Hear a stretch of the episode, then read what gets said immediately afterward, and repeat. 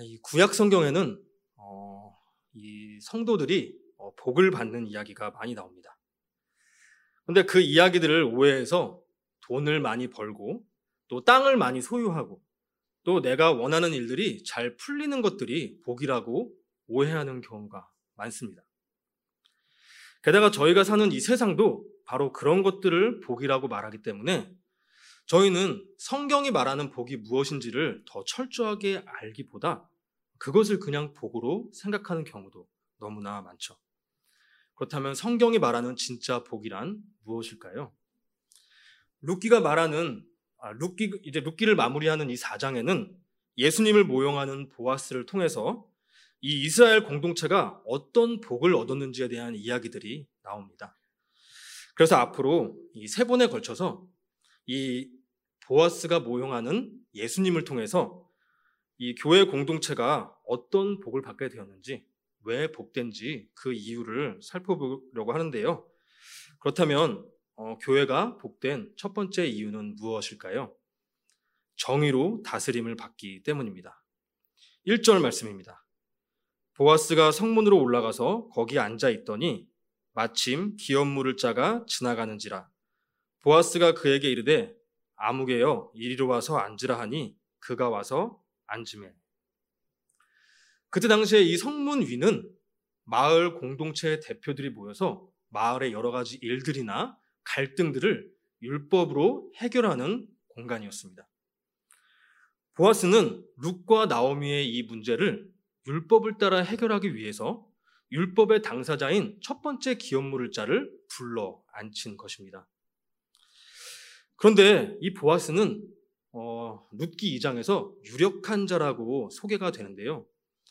이런 유력한 자 같은 사람들은 돈이나 능력, 명성을 가진 권력자였기 때문에 자기가 혼자서 자기가 좋다고 생각하는 대로 결정을 할 수도 있었습니다.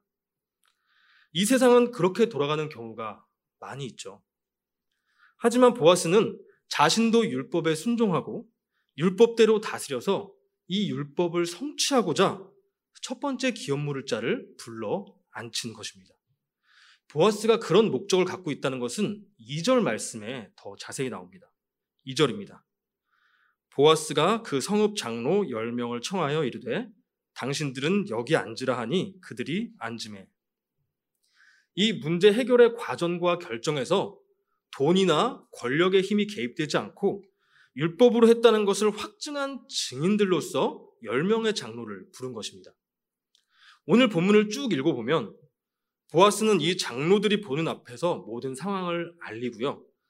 또 장로들에 의해서 적법하게 이 기업 물음의 권리가 옮겨지는 것을 확증받고 또 이 장로들이 보아스가 기업 물음을 하겠다는 선언의 증인 역할을 합니다. 자, 그렇다면 왜 보아스는 이렇게까지 율법에 순종하려고 하고 율법으로 다스리려고 하는 것일까요? 성경은 이렇게 율법대로 다스리는 것을 정의로 다스린다고 합니다.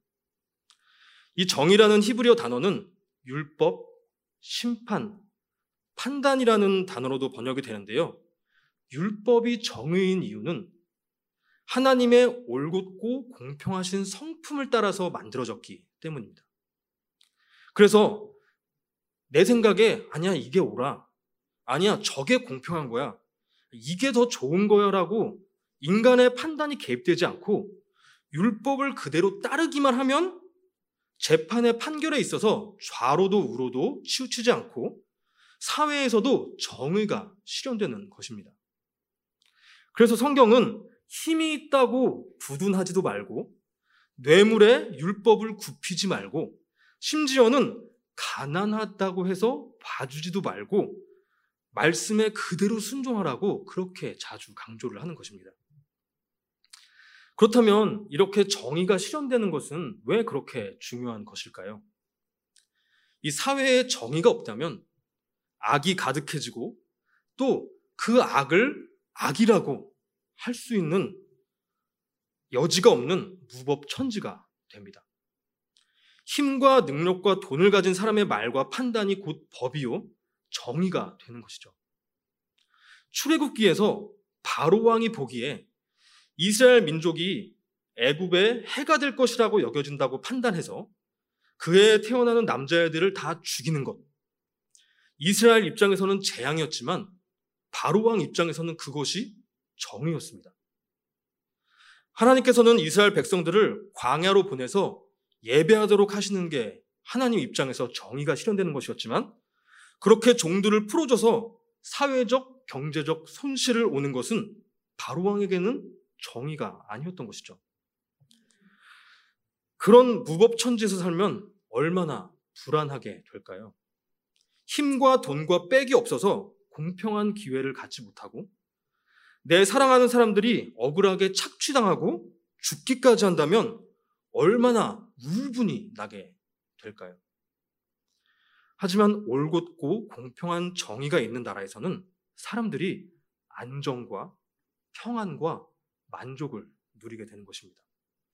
그래서 이렇게 보아스가 철저하게 정의에 순종하고 정의로 다스리는 것이 인생의 불안과 죽음의 공포에 떨던 룻과 나오미에게 보리 여섯 번으로 안식을 주겠다고 약속했던 것을 성취하는 것입니다. 이렇게 정의롭지 못한 인생에서 겪는 고난, 불안, 우울, 또 분노로부터 참된 평화와 안식을 얻는 방법은 하나님께서 정의로 다스려 주시고 그 정의에 저희가 순종할 때 가능한 것입니다. 그런데 많은 사람들은 이 세상의 방법으로 정의를 이루려고 합니다.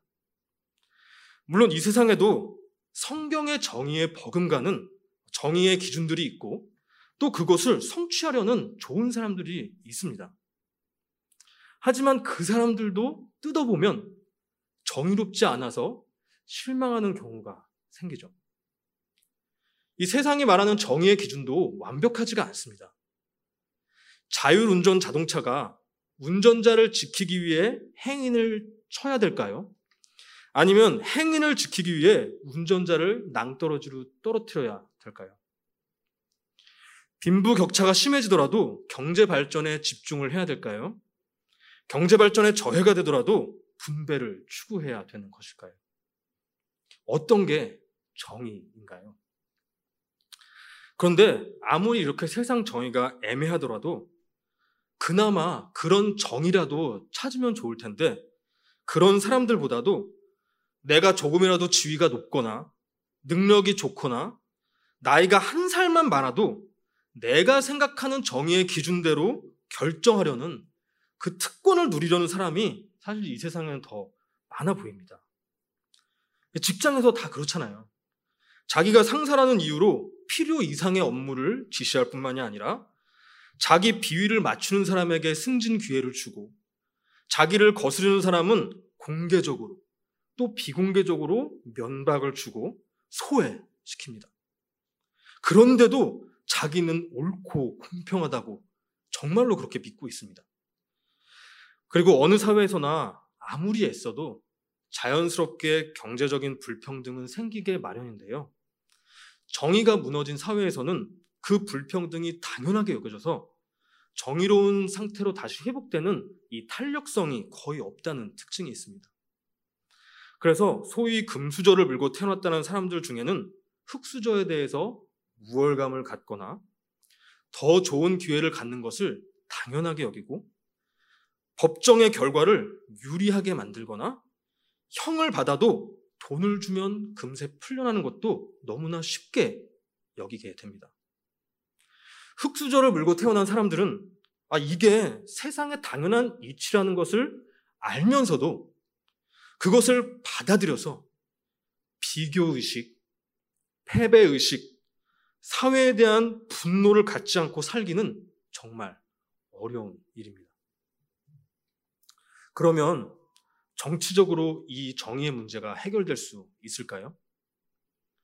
정치인들 중에서 정말 나라와 국민을 위해 정의로 다스리려는 순수한 동기를 가진 사람이 몇 명이나 될까요?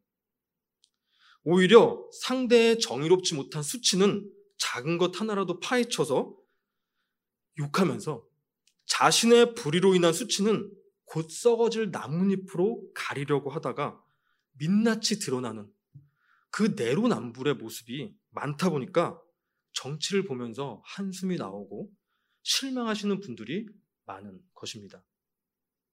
그렇다면 청렴하게 최선을 다해서 정의를 추구한다는 나라를 가보면 어떤 일이 벌어질까요? 다 좋을까요? 사람들이 게을러지거나 이 마약을 하는 사람들이 되게 많, 많습니다.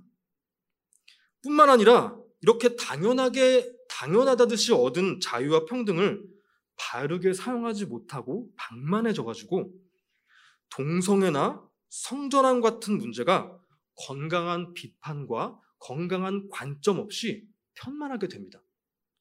사실 이런 문화들이 주로 복지가 좋고 잘 산다고 하는 나라들에서 넘어오는 경우가 많이 있어요. 결국 이것은 사회가 정의롭게 다스려지지 못할 뿐만이 아니라 정의가 주어져도 그것을 따르길 거부하는 인간의 죄됨이 문제의 근본이라는 것을 알 수 있습니다.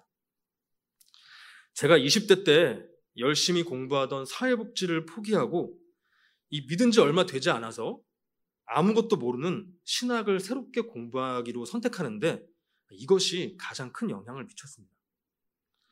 저는 사람들이 행복하도록 돕고 싶다는 꿈을 갖게 되면서 사회복지 정책을 열심히 공부했습니다. 이 사회복지 정책가라는 것은 어, 사람을 일선에서 직접 돕는 사회복지가와는 다르게 나라의 복지정책 결정에 도움을 주는 연구가입니다. 이 나름 열심히 공부해서 좋은 교수님의 제자가 됐고 또 좋은 동료들을 만나서 길이 열려가지고 공부만 열심히 하면 됐었어요. 그런데 어느 날 신문 기사를 보는데 많은 세금을 들여서 노숙자가 안전하게 쉴 수도 있고 다시 재기를 할 수 있도록 돕는 좋은 시설의 센터를 만들었는데 노숙자들이 오지를 않는다는 것이었습니다. 왜 안 왔을까요? 이 구걸에서 5천 원을 벌면 술도 사 먹고 도박도 하고 공짜로 주는 밥도 먹으면서 자기가 자고 싶을 때 아무 데서나 누워서 자면 되는데 센터에서는 그거를 못하게 한다는 거예요. 물론 모든 노숙자가 다 그런 건 아니지만 이것이 문제가 돼서 신문기사가 난 것입니다. 나라가 아무리 많은 세금을 들여서 제도를 연구하고 센터를 만들어서 사회 약자를 위한 정의를 추구한다고 해도 내가 원하는 대로 하지 못하고 내가 만족하지 못하면 그건 정의가 아닌 것입니다. 저는 고민 끝에 그동안 공부하던 것을 다 뒤로하고 새롭게 신학을 공부하게 됐습니다. 물론 그리스도인이 사회 경제적 정의를 위해 일하는 것 정말 중요한 일입니다. 하지만 아무리 이 땅에서 이 세상 방법으로 정의를 추구해도 모든 사람이 행복해질 수는 없지만 하나님의 다스림을 받도록 도우면 이 세상의 모든 정의가 싹 무너져 내려도 교회는 참된 행복을 누릴 수가 있기 때문입니다. 그래서 성경은 이렇게 말하는 것입니다. 시편 106장 106편 3, 3편 3절입니다. 정의를 지키는 자는 복이 있도다. 정의를 지키는 자는 복이 있다고 합니다. 자, 보아스가 정의를 지켜서 룻과 나오미에게 행복한 삶을 줬으니까 저희도 정의를 지키면 복이 되는 것일까요? 지금까지 살펴보신 것처럼 그것이 안 되기 때문에 세상 누구도 정의롭지 못한 것이고 심지어는 이스라엘 백성들마저도 정의롭지 못해서 그 복을 잃고 망해버렸습니다. 그래서 보아스가 예수님의 모형이라고 말을 하는 것입니다. 그렇다면 예수님께서는 어떻게 정의에 순종하시고 정의로 다스리실까요? 예수님께서는 정의롭지 못한 저희들을 대신해 하나님의 정의의 심판을 받으셨습니다. 그것이 정의로우신 하나님의 뜻이었기 때문에 그 정의에 목숨을 바치시기까지 철저하게 순종을 하셨던 것이죠. 그 희생으로 저희는 의롭다함이라고 칭하게 되어서 정의로운 예수님의 영, 성령님께서 함께 하심으로 저희를 다스려 주시게 됐습니다. 이 정의로운 하나님께서는 불의한 죄인과는 절대로 함께 하실 수가 없기 때문에 먼저 예수님으로 저희가 의로움을 얻어야 했었던 것이죠. 그렇다면 성령님께서는 저희와 함께 하시면서 어떻게 저희를 다스려 주실까요? 말씀을 깨달을 수 있도록 도우시며 다스리십니다. 그런데 말씀을 깨닫도록 도우신다는 것이 아, 그 말씀이 그 뜻이었구나 라고 하는 것이 아닙니다.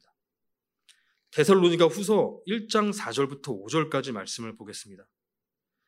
그러므로 너희가 견디고 있는 모든 박해와 환난 중에서 너희 인내와 믿음으로 말미암아 하나님의 여러 교회에서 우리가 친히 자랑하노라.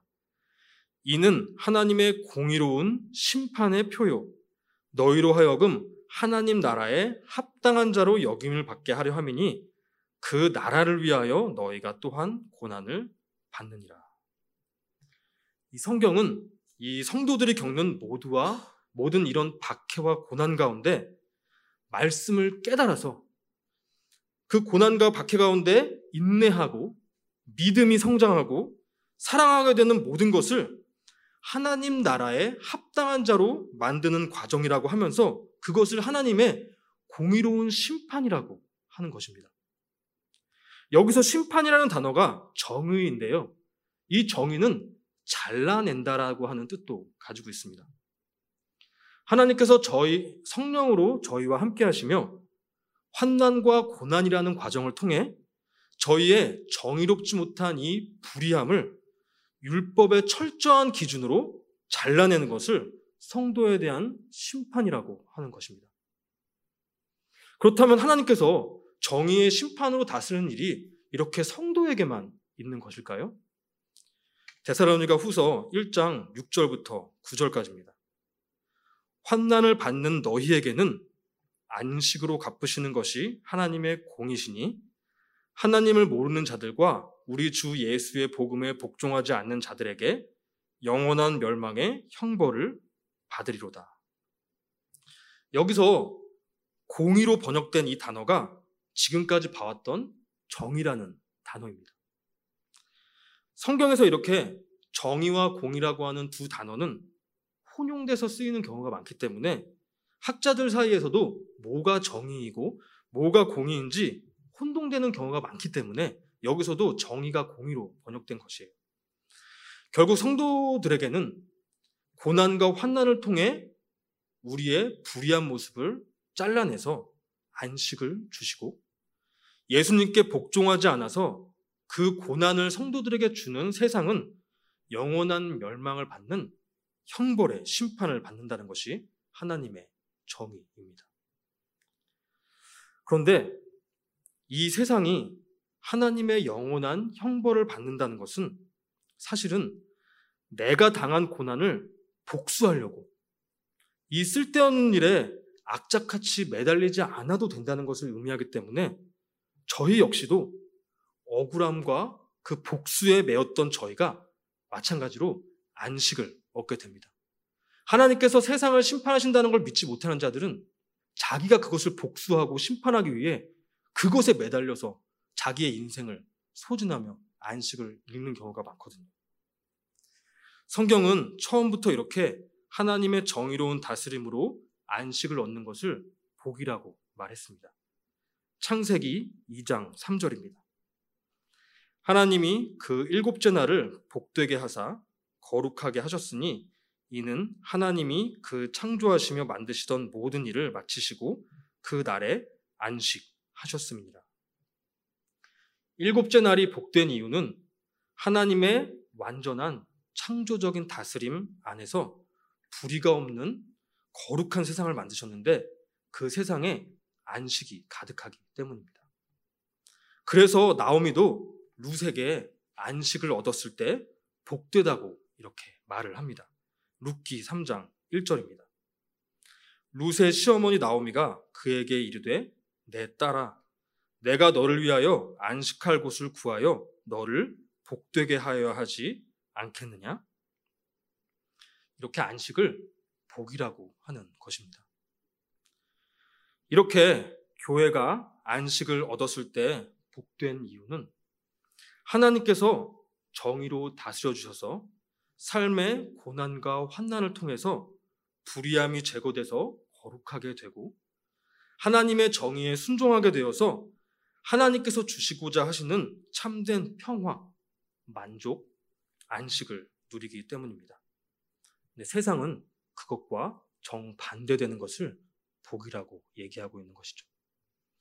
오늘 말씀을 통해서 이런 복을 이미 얻으셨다는 것을 기억하시며 인생의 고난과 환난 가운데 세상의 방법으로 정의를 추구하시고자 몸부림치지 마시고요. 정의로 다스려 주시는 하나님께 순종하시는 저와 여러분들이 되시기를 바랍니다. 교회가 복된 두 번째 이유는 무엇일까요? 공의로 다스림을 받기 때문입니다. 이 사람들을 성문에 모은 보아스는 나오미의 땅을 물러줘야 하는 상황을 설명합니다. 그리고 자식이 없는 나오미가 죽게 되면 이 땅 물음의 의미가 없어지기 때문에 룻과 결혼해서 자식을 낳고 땅을 물러줘서 엘리멜렉의 이름을 이어야 한다고 말을 합니다. 이 첫 번째 기업물자는 나오미의 땅을 물러주라는 말에는 그러겠다고 대답을 했지만 룻과 결혼해서 자식에게 그 땅을 물려줘야 된다는 말에는 이렇게 대답을 했습니다. 6절입니다. 그 기업 물을 자가 이르되 나는 내 기업에 손해가 있을까 하여 나를 위하여 물으지 못하노니 내가 물을 것을 내가 물으라. 나는 물으지 못하겠노라 하는지라. 자, 여기서 손해라고 번역된 단어는 망한다, 위태롭게 된다 라는 의미를 갖고 있습니다. 이 땅을 물려주는 것까지는 어떻게 되겠는데 룻과 결혼해서 그 가족들을 부양하고 그 자손에게 땅을 물려줘 버리면 자신의 가문이 망할 위기에 처한다는 것입니다. 이 많은 경우에 이 사람을 보아스와 비교하면서 나오미가 죽으면 땅 망가지려고 하는 이기적인 사람으로 여기기가 쉽습니다. 하지만 그것이 아니라 율법을 온전히 성취할 능력이 없는 것입니다. 이 사람을 이렇게 부정적으로 보면 안 된다는 것은 이 사람과 대칭되는 위치에 있는 나오미의 다른 며느리 오르바를 봐도 알 수 있습니다. 오르바는 룻과 비교되는 선택을 한 사람이었음에도 불구하고 비난받지 않았고요. 오히려 죽은 시아버지와 남편을 선대한 자로 여겨지며 배움을 받았습니다.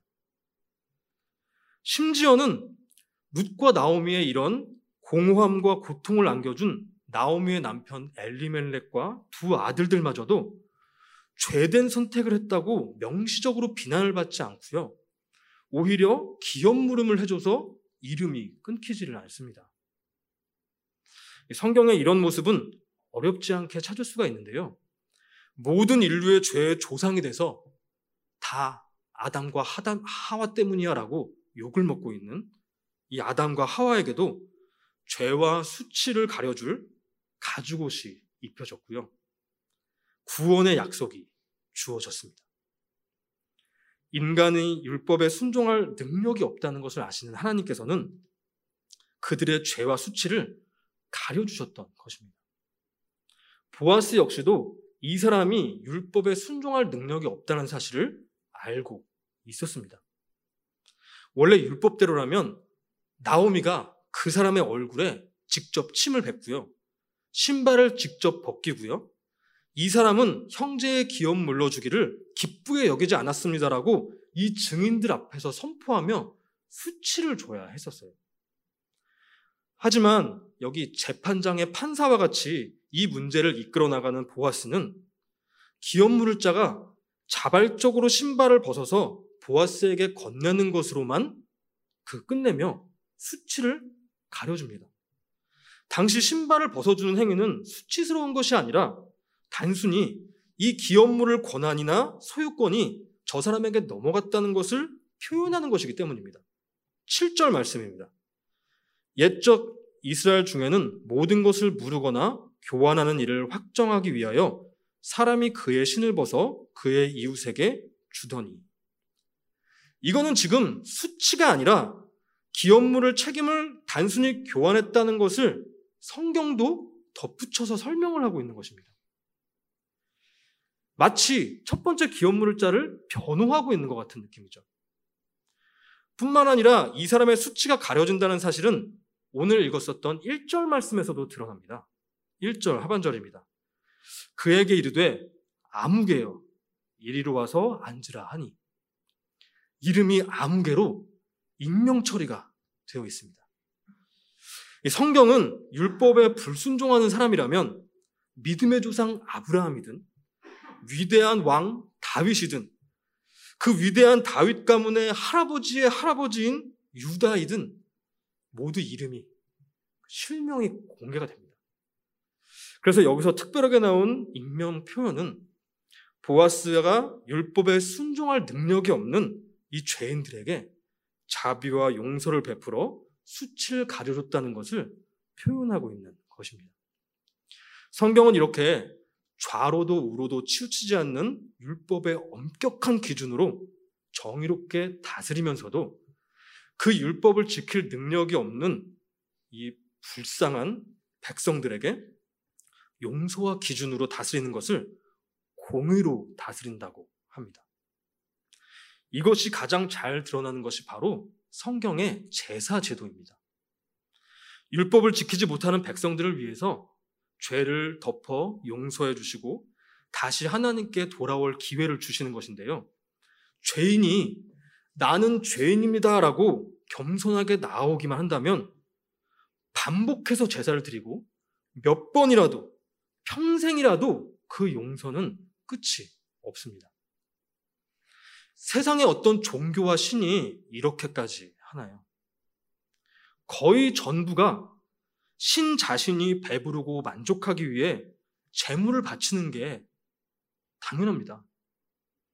그 신은 자비와 용서가 없는 것입니다. 때가 되면 바쳐야 되고 신에게 거스르는 일이라도 있으면 사람이라도 바쳐야 되죠. 사람들은 그 신을 만족시켜야 자신들도 만족과 풍요를 얻는다고 생각했기 때문에 자기 자식이라도 바쳤습니다.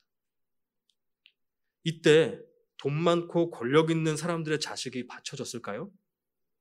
죽어도 될 만한 사람들이라고 생각했던 사회 약자들과 그들의 자식을 바쳤습니다.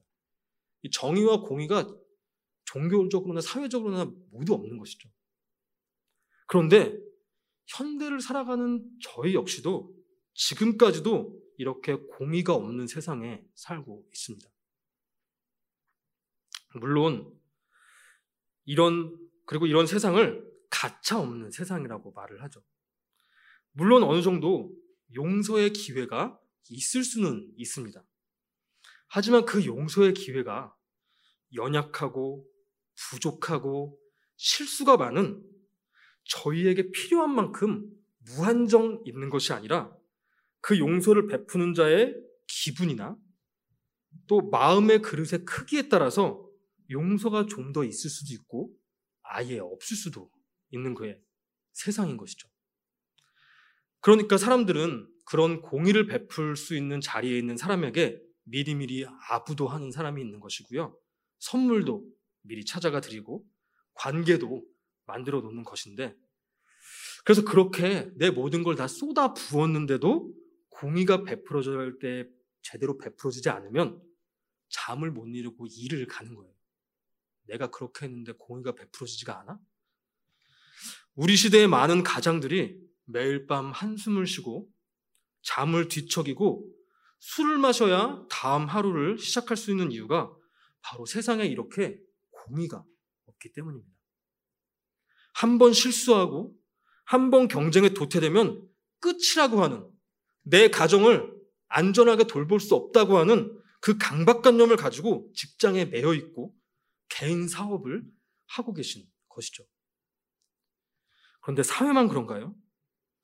이 가정에서 부부싸움이 평행선을 그리며 끝나지 않는 것도 이 가정이 공의로 다스려지지 않기 때문입니다.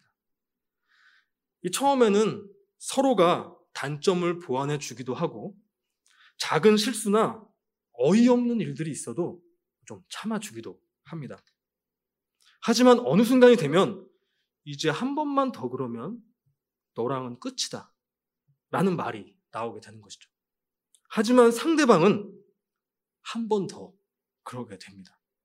그럼 그 가정의 평화는 깨지게 되는 것이죠. 그런데 여기서 문제는 그 용서의 기회를 모두 잃고 죽을 죄를 졌습니다 하던 사람도 상대방의 자신을 계속해서 막대하기 시작하면 아무리 그래도 그렇지 너는 잘못 없어? 너도 이제 한 번만 더 그러면 끝이다 가 됩니다. 근데 그 사람이 그다음부터 안 그럴까요? 결국 시간이 지나면 누가 먼저 잘못했는지, 누가 더 잘못했는지 알 수도 없고, 용서와 사랑이 메말라서 원수가 되어 버리는 것이죠. 이게 제 이야기를 하다 보니까 제가 감정이 좀 실린 것 같은데요. 바로 제가 제 가정을 이렇게 공의와 정의로 다스리지 못했던 가장이었기 때문에 이 말씀이 너무나 와 닿는 거예요. 처음에는 용서해 줬어요. 제가 저희 아내를 얼마나 사랑했는데요. 지금도 사랑하지만 정말 잘해줬습니다. 너무 사랑해서 진짜 모든 경쟁을 뚫고 만났으니까요. 사각관계였거든요. 하지만 이 연약한 인간에게 충분한 공의를 베풀 수 없는 이런 연약한 인간의 한계. 이런 한계가 용서 없고, 가차 없고, 가치는 살 수 없는 생지옥을 만들어내는 것입니다. 그런데 하나님께서는 이런 무능력한 저희를 대신해 자신의 하나밖에 없는 아들을 죽이셔서 그 피로 단번에 그리고 영원히 저희의 죄와 수치를 가려주시면서 너희는 의롭다. 너희는 의롭다라고 말씀하시는 것입니다. 무한한 공의를 가지신 분이신 것이죠. 그런 공의로운 하나님이 스바냐 2장 3절에 이렇게 표현되어 있습니다. 여호와의 규례를 지키는 세상의 모든 겸손한 자들아 공의의 겸손을 구하라. 너희가 혹시 여호와의 분노의 날에 숨김을 얻으리라. 이 분노의 날은 하나님의 심판의 날입니다. 그런데 왜 그때 공의와 겸손을 같이 구하라고 하는 것일까요? 이 공의는 하나님의 자비와 용서이기 때문에 그런 다스림을 구한다는 것은 내가 지금 죄를 지어서 죽을 수밖에 없는 자라는 겸손한 태도가 당연하게 필요하기 때문입니다. 그래서 공의의 다스림을 구하는 사람은 겸손할 수밖에 없는 거예요. 그렇기 때문에 겸손함으로 공의를 구하는 자는 영원히 수치가 덮여져서 하나님의 분노의 심판으로부터 구원을 얻을 수 있다고 말을 하는 것입니다. 바로 그것을 믿는 교회는 바로 지금 이 순간도 그리고 영원히 그 공의의 피로 죄와 수치가 가려지고 있는 중인 것입니다. 엄청난 은혜죠. 그래서 교회가 이렇게 정의와 공의로 다스려 주신 하나님을 올곧게 믿을 때 바로 이 말씀이 성취가 됩니다. 유명한 말씀이죠. 아모스 5장 24절입니다. 오직 정의를 물같이 공의를 마르지 않는 강같이 흐르게 할지로다. 아모스가 이 말을 선포할 때는 이스라엘의 아무도 정의와 공의를 흐르게 하지 못하던 때였고 얼마 지나지 않아 이스라엘이 망했을 때였어요. 지금까지 살펴보신 것처럼 항상 참된 정의와 공의를 지키고 행하고 다스릴 수 있으신 분은 예수님밖에 없습니다. 공의가 마르지 않는 강과 같이 흘러서 그 깊이와 넓이를 알 수 없는 바다를 이루는 거예요. 저희는 남편이나 아내가 불의한 모습을 보일 때 끝없는 공의를 베풀 능력이 없습니다. 하지만 불의한 저희에게 마르지 않는 공의를 베풀어 주신 하나님의 은혜를 기억할 때 한 번 더, 아니, 그때에도 다시 한 번 더 용서할 능력이 생기는 것입니다. 뿐만 아니라 저희 영혼 깊숙한 곳에 내주하신 성령님께서 상황마다 말씀을 깨닫게 하시고 순종하도록 다스려 주실 때 가정과 교회와 사회에서 마르지 않는 샘물처럼 정의를 흘려보낼 수 있게 되는 것이죠. 모두가 행복해지는 유일한 방법인 것입니다. 그래서 저는 사실 신학을 선택하게 됐는데 말씀을 준비하는 게 힘들어서 그렇지 저는 이 길로 인도해 주신 하나님과 또 그 선택을 한 저는 너무나 만족하고 있습니다. 그래서 성경은 이렇게 하나님께서 정의와 공의로 다스려 주셔서 그것을 지키고 행할 수 있는 자들 정말 복이 있다고 말을 하시는 거예요. 시편 106편 3절입니다. 정의를 지키는 자들과 항상 공의를 행하는 자는 복이 있도다. 저는 복지 정책을 입안하는 자가 돼서 이 세상을 복지 국가로 만들고 싶었거든요. 그런데 하나님의 정의와 공의의 다스림을 받을 때 바로 이 교회가 진정한 복지 국가가 되는 것이고 이 교회가 정의와 공의를 강같이 세상에 흘려보낼 때 세상의 정의는 모두가 무너질지라도 그 세상이 다시 복지 국가로 회복할 수 있는 원동력이 되는 것입니다. 함께 기도하겠습니다.